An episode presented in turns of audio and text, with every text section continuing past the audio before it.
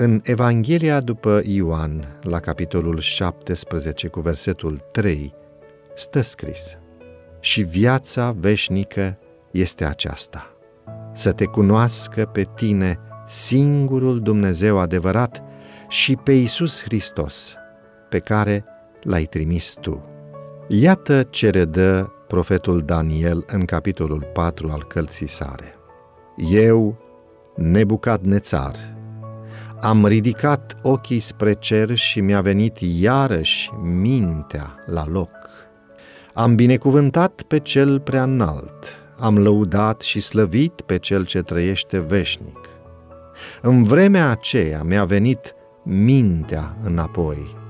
Slava împărăției mele, măreția și strălucirea mea mi s-au dat înapoi. Sfetnicii și mai mari mei din nou m-au căutat. Am fost pus iarăși peste împărăția mea și puterea mea a crescut. Acum eu, Nebucadnețar, laud, înalț și slăvesc pe împăratul cerurilor, căci toate lucrările lui sunt adevărate, toate căile lui sunt drepte și el poate să smerească pe cei ce umblă cu mândrie. Cei care iau parte la lucrarea lui Dumnezeu fac binele doar pentru că Dumnezeu se află în spatele lor, împlinind lucrarea. În acest caz, noi să lăudăm oamenii și să le aducem mulțumiri, neglijând să-L recunoaștem pe Dumnezeu? Dacă vom proceda așa, Dumnezeu nu va mai colabora cu noi. Când se pun pe ei înșiși pe primul loc și pe Dumnezeu pe al doilea, oamenii dovedesc că și-au pierdut înțelepciunea și neprihănirea. Tot ce se poate face vreodată pentru refacerea imaginii morale a lui Dumnezeu în om, se face prin eficiența pe care o dă Dumnezeu lucrătorului. În rugăciunea sa către Tatăl, Hristos a spus, și viața veșnică este aceasta, să te cunoască pe tine, singurul Dumnezeu adevărat, și pe Iisus Hristos, pe care l-ai trimis tu.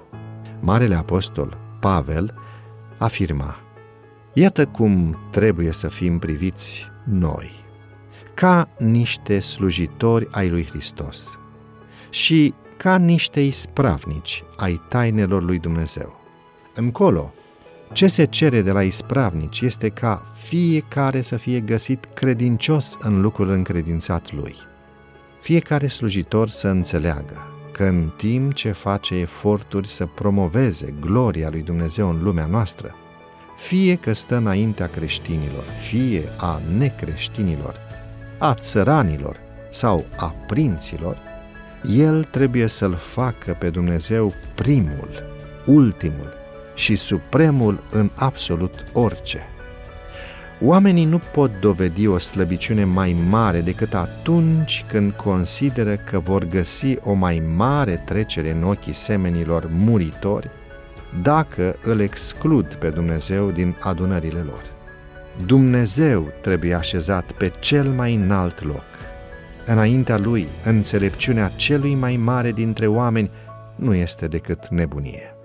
Adevăratul creștin va înțelege că are dreptul să fie purtătorul numelui lui Hristos doar dacă îl înalță cu o forță constantă, perseverentă și progresivă.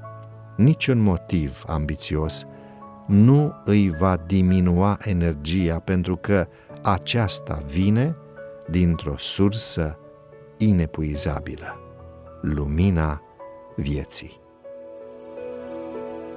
Thank you